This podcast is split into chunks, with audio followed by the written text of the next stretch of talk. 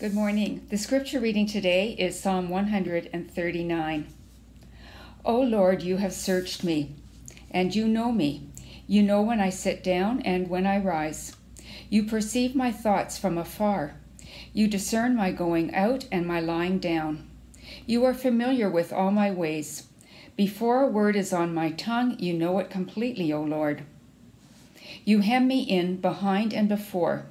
You have laid your hand upon me.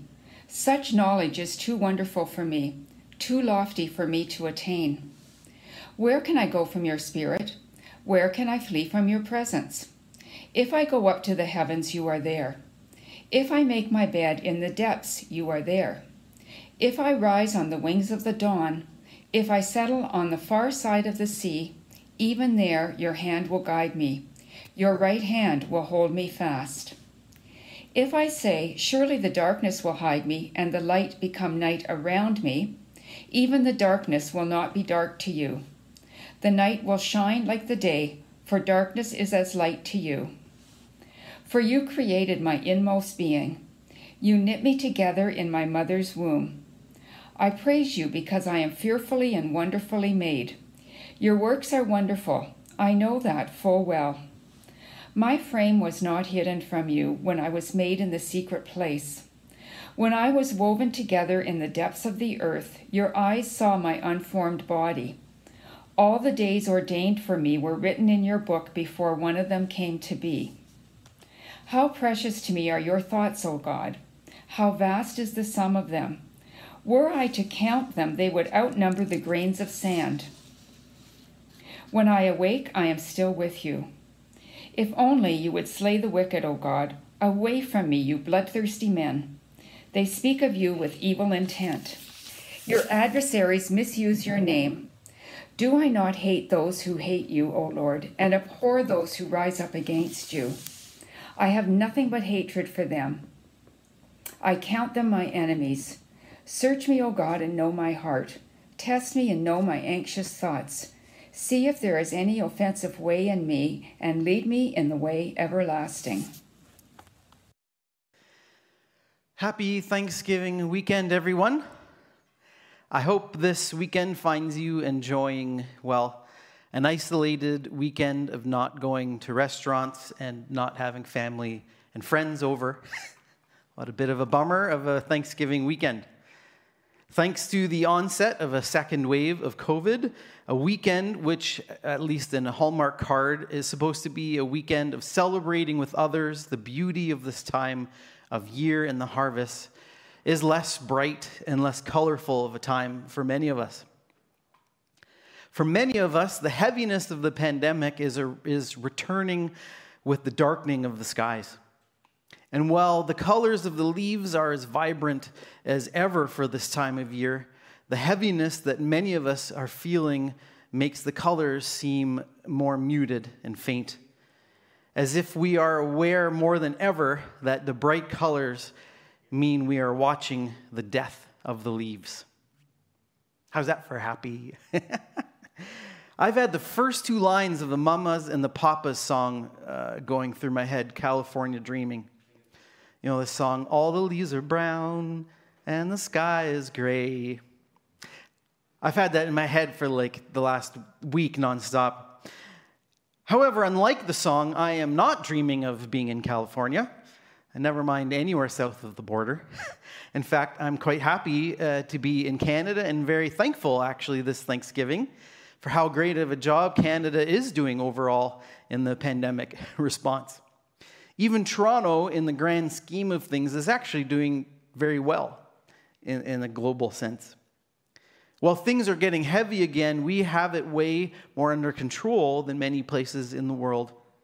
And even that is a reminder uh, to be thankful for where we are, but also to be aware uh, of, of how hard life is for many uh, across the world.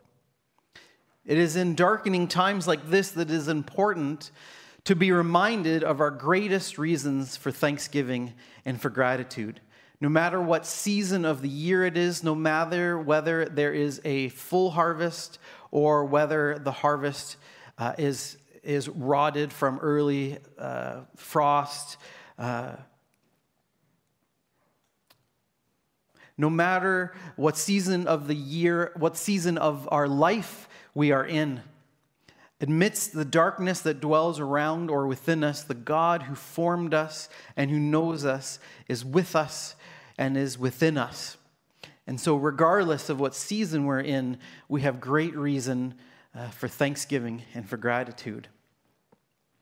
We are in week two of a series that we're calling What Lies Beneath. We are delving into the relationship between our spirituality and our emotional health. And along with this series, many of our life groups are also doing a book and video series uh, based on the book Emotionally Healthy Spirituality by Peter Scazzero. Uh, we're already a week in, uh, but if you are interested in joining a group, it might not be too late. Please let us know. Now, last Sunday, we spent some time setting a foundation on which to build our series. That God created us to be whole.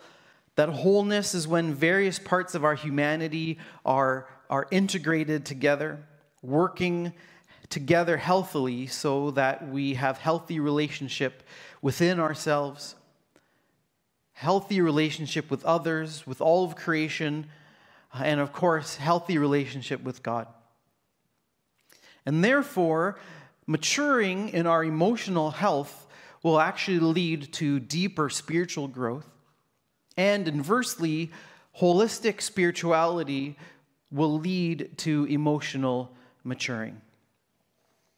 As we continue reflecting on these intricacies of the relationships, relationship between our emotional health and our relationship with God, a primary question uh, that we must address is one of identity the highly longed for yet always elusive answer to the existential question Who am I? This question has perturbed me and eluded me uh, for most of my life. Who am I? I mean, really, who am I? I know how I act sometimes, and I know what I think sometimes. I know what I do, and sometimes I even know why I do it. But are these things who I am? Are they who you are? Who am I? Who are you? And really, this is a question that no matter how much we soul search, the only one who truly knows the answer and the only one in whom we can truly find the answer is God. As Karen read for us, Psalm 139 You have searched me, Lord, and you know me. You know when I sit and when I rise. You perceive my thoughts from afar. You discern my going out and my lying down. You are familiar with all my ways. Before a word is on my tongue, you, Lord, know it completely. You are familiar with all my ways. God knows everything about us even our very our habits the things that we do without thinking the things we do that we aren't even aware of god is familiar with them. He knows us deeper than we know ourselves. And of course it isn't just that he sees and he knows everything from watching like he's uh, got a big cctv camera on us all the time uh, but it's because he's uh, created us with beauty and with intention. Verses 13 and 14 For you created my inmost being, you knit me together in my mother's womb. I praise you because I'm fearfully and wonderfully made. Your works are wonderful. I know that full well. I know that full well. When you think of yourself, is your first thought that you are wonderfully made? I know it isn't my first thought. And to say I'm wonderfully made, I know that full well, would not actually be true for me because I don't know it full well in the very depth of my being. But this is something to consider. Imagine if we could see ourselves in this way. Imagine if we were whole enough, integrated enough to be able to look upon the fabric of who we are, not just kind of that idea of the way that our body, our physical body works, is, is a, a mysterious uh, wonder and miracle. There is that. But to look into the very fabric of the inward of who you are, of your heart, your mind, your soul and to say that you are beautiful, that you are wonderful. And another question, of course, is is it possible to see yourself through this lens without of being wonderfully made without being egotistic? Now, this, I believe, is where we really see this link between emotional well being and spiritual formation. And namely, it comes through self awareness, entering deeper into oneself in order to discover God. Not because we are God, for we are not, of course, but because God is closer to us than we are to ourselves. As I mentioned briefly last week, self awareness has always been a key piece of holistic spirituality. All through the ages of Christianity uh, and of Judaism, through prayerfully paying attention to your feelings, your desires, your heart's deepest cry, you then discover both where God is absent from them, but you also discover where God is amidst them. And more and more, you're able to live in and walk out God's presence in your deepest heart's cry. And as we know God more, and as we get to know ourselves more, we become integrated within ourselves. The broken pieces come more together. And we come integrated within ourselves, but also within our relationship with others, and by the work of God in us and with us, we actually become more and more truly and fully ourselves. Now, this, of course, is not to say that everything within us is beautiful, wonderful, or humbly reflective of God. Unfortunately, the reality is, is that we are, as we spoke about last week, we are disintegrated. We are fractured within ourselves. And because of that, we are fractured from others, from creation, and from God. Even the person who wrote the psalm that Karen read for us today was an extremely disintegrated person. King David, he's called a man after God's own heart. Yet he himself was adulterous and murderous. At times, he reflected the heart of Jesus by showing compassion on his enemies. And other times, like in verses 19 to 22 of the psalm, he calls down hatred and death on others, which something we know from Jesus isn't the heart of God. The reality for all of us, biblical writers included, is that we are all disintegrated. We are all fractured within ourselves. And this is what makes answering the question, Who am I, so hard? Different parts of ourselves, different voices in our heads and hearts, um, and kidneys, because the word um, the word that we see here, I just realized I missed my uh, note where I, I mentioned it. Uh, uh, but the word, uh, the word for inner parts, created most my inmost being. That's actually the word for kidney. You created me in my kidneys, and the kidneys is a metaphor, uh, kind of like it's to it's a metaphor like the heart, which is to be kind of the center of our being, or our inner being.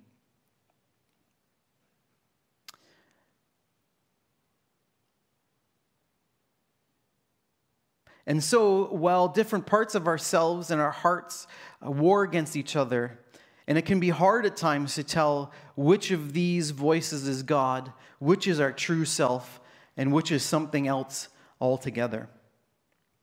As the Apostle Paul, one of Jesus' followers whose writings are uh, an important part of scriptures of the Bible, he famously said in Romans 7 I do not understand what I do for what I want to do, I do not do. What I hate, I do do.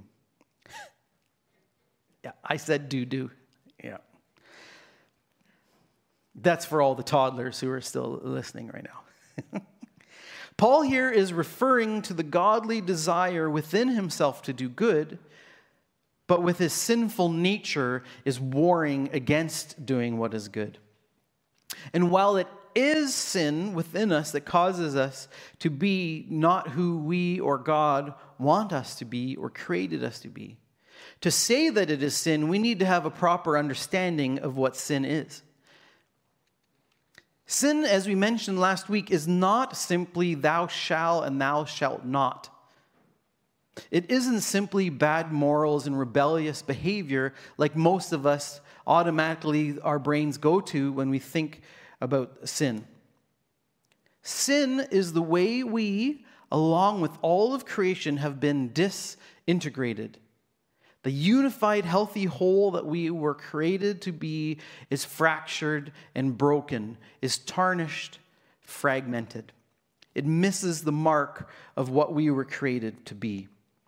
And the work of God, the work of love, is to reintegrate, to bring back together that which is torn apart. Yes, it's behavior, but our behaviors come from the fractured disintegration that is within our very selves. And so, the core of healing and holiness is not about the symptom, which is our actions, but about the cause, which is the disintegration that we have within ourselves, with each other, with creation, and of course, ultimately with God. Now, there are many metaphors in scripture and in uh, psychology and neuroscience that help us understand this disintegration, this fracturing and division within us that makes it hard to know who we truly are. One metaphor comes from Henry Nouwen. Uh, this is mentioned in emotional spirit, emotionally healthy spirituality book. Uh, for some reason, it's mentioned without the proper reference to Henry Nouwen. Perhaps he just forgot that that's where he got it from. Um, and it is this idea that we often try to find our identity in one of three places, or two of three, or all three. I am what I do, I am what I have, I am what people think about me. Finding our identity in what we do whether it is our job, our role as a parent, a friend, a child, or even finding our identity in what we do to serve God, we measure our identity wrongly by what we are able to produce and how we are performing, which is not where our identity lies. Finding our identity in what we have, whether it is financially based, like money or a house, or if it is in our authority or power. We measure our identity wrongly by how much we gain or how much we lose. And finding our identity in what people think about us, we measure identity wrongly by outward appearances and our ability to put on false personas and our ability to convince people that we are something other than we are not, other than we are. And these, of course, lead to further inner disintegration. As no matter what we do, what we have, or what people think about us, we are God's beloved, made in his image and of great worth. And as we pursue these other identities, it tears us apart even more and more within ourselves. A second helpful metaphor, uh, which the book also talks about, is what is most often called the false and the true self. The premise is that we have within us a false self, a false self which is not really who we truly are, but who we think we are, and a true self, which of course is who we truly are. And while this is a term from psychology, I think it is helpful in helping us to understand biblical picture of our identity. The true self is who we are created to be in Christ. The true self is the integrated, whole, holistic self without fracturing, confusion, or the temptation to be something else. The false self, on the other hand, is that part of ourselves, well, it is not our true self. It has grown in us for a reason, but it causes us to see ourselves as something other than who we really are. For example, when we go through times of trauma, our false self actually helps to protect us. It's the part of ourself that builds walls around our heart so that we are protected from further hurt. But in doing so, it also blocks us from truly knowing ourselves. And it, so while it protects us, in one sense, it fragments us from ourselves. Now, I believe I've told you this before, but when someone rejects me or makes me feel left out, I hear this voice in my head that says, I don't care. I don't want to be part of them anywhere. You know, I'm not what people think about me. I don't care what they think. But this is actually my false self because, well, in the moment, that voice helps me not to allow the rejection to hurt my heart. It's actually a lie that I don't care. My true self does care and it does long for acceptance. This longing for acceptance is a godly desire that is within me, but my need to live it out through the acceptance of others in a superficial way uh, is part of my false self. And it's also my false self that says, You actually don't care. Who cares about them? So while I might not feel hurt in that moment, it also fractures my inner being, separating me from my true self to avoid pain. And every time I listen to that protective but lying voice, I become more disintegrated. Are there places in your life where you can feel this tension within you? Where you have a knee jerk reaction about something that feels like it makes you feel better in that moment? But if you were to pause and to reflect on it, you would realize it's not actually who you are. Another word for the false self is the imposter. Like in the online game Among Us, which I'm only now familiar with because I was just asked to put, put it on our devices in our home. Like the online game Among Us, the imposter is one for whom all appearances look like us but is actually only putting on an act and is in reality actually our enemy and working against us. My personal preference, however, for this idea is the term adaptive self and authentic self. When we call the part of ourselves a false self, it suggests that it is completely untrue. It suggests that it is not real. But yet, this part of ourselves is very real. It is a very real part of ourselves. It is part of all of us, and therefore, while it may not be our true self, it is still a real part of who we are. But when we call it the adaptive self, we are reminded that it has served a role of adapting us to the harsh realities of life. Yet it is not our authentic self, but something that is put on. Now, of course, the unifying factor of all of these is that within us we are being pulled towards being someone besides who God made us to be.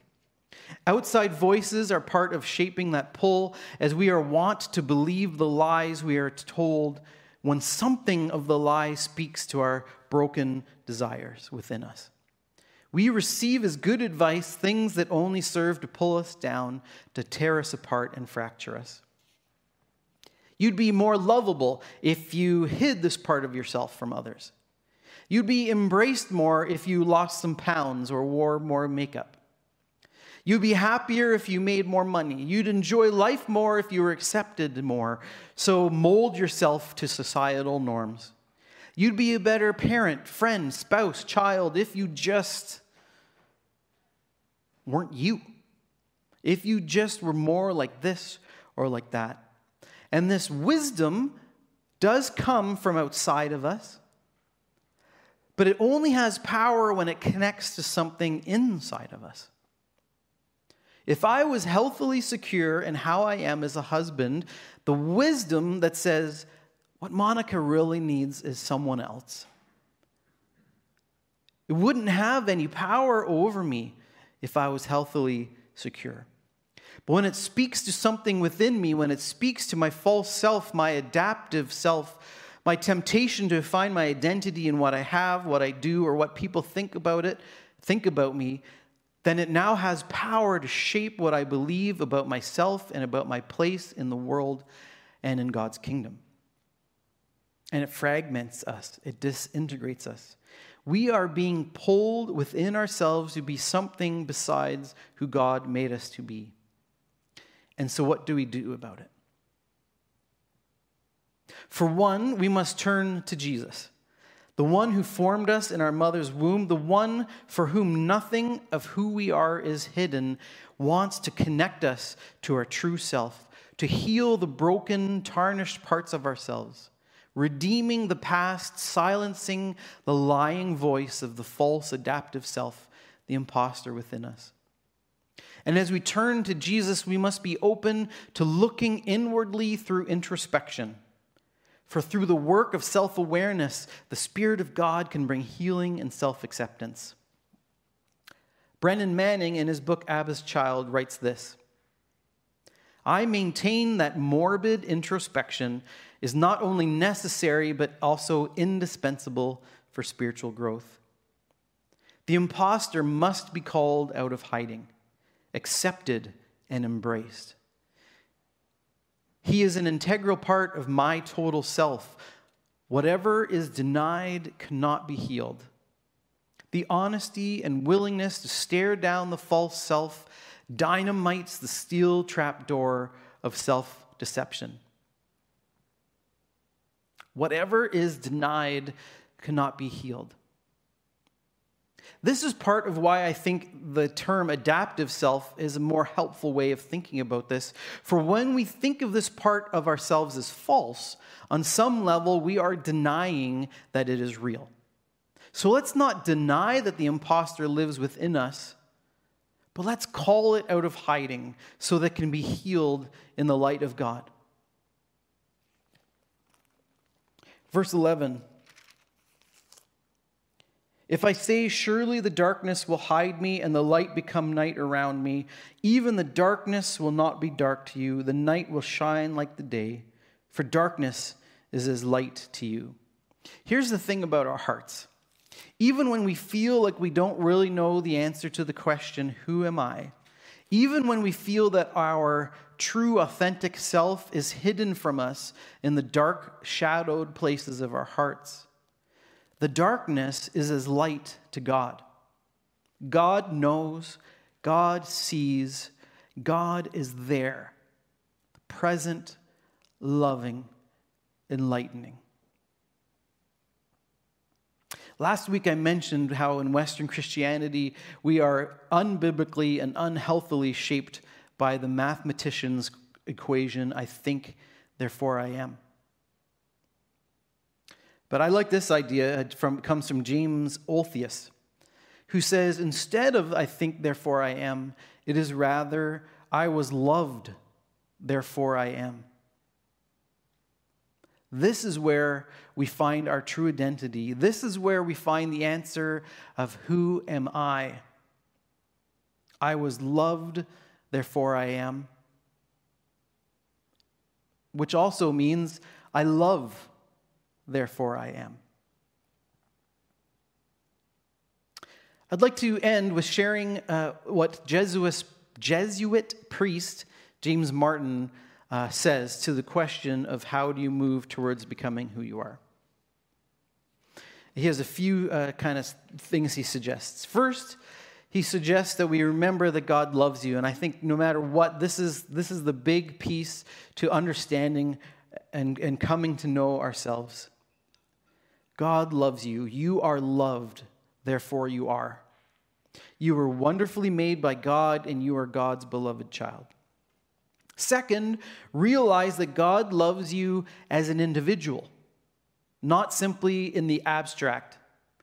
God's love is a personal love for you, for the real you, for the authentic you. Third, accept your desires, skills, and talents as things given to you by God for your happiness and for others. Don't reject them, don't belittle them, but accept them and see them through the light of God in Christ. Where they come from, even the parts of them that seem a little off, a little twisted, a little fractured, they come from God. And so discover, accept, and discover where they are found in Christ. Fourth, avoid the temptation to compare yourself to others and denigrate or undervalue yourself. Fifth, move away from actions that are sinful or that keep you from being compassionate, loving, and free. And remember to say things that are sinful is these are things that disintegrate you from yourself, from others, and from God. Sixth, trust that God will keep, sorry, sixth, trust that God will help you because God desires for you to become who you are meant to be. And seventh, recognize that the process of becoming the person you are meant to be is a long process and it can take time. That's his words, it can take time. My words is it will take the rest of our earthly life time. So be patient.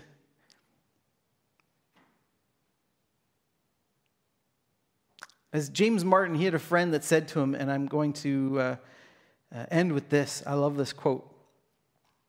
He said, You got to be who you is and not who you ain't.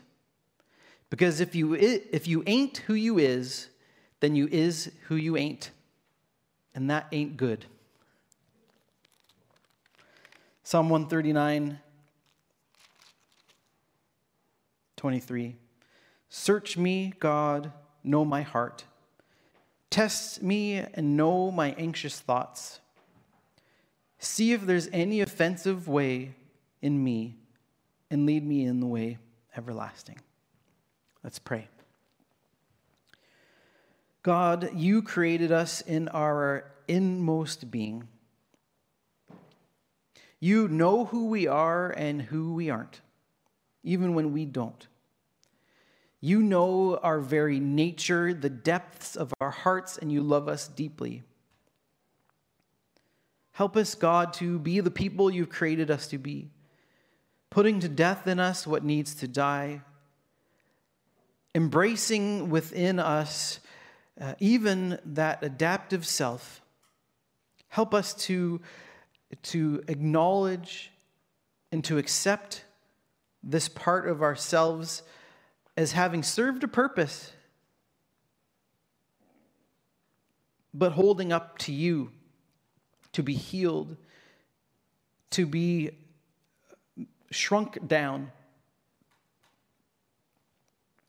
so that the true, authentic self, that image of God that you have created within us, can grow, can be released, and can bear fruit in the world.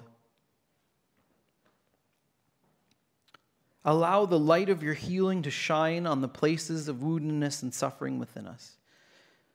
And above all, reveal to us who you are, reveal to us who we are, that we may love you with our whole being, and therefore we may love others, love creation, and love ourselves. Amen.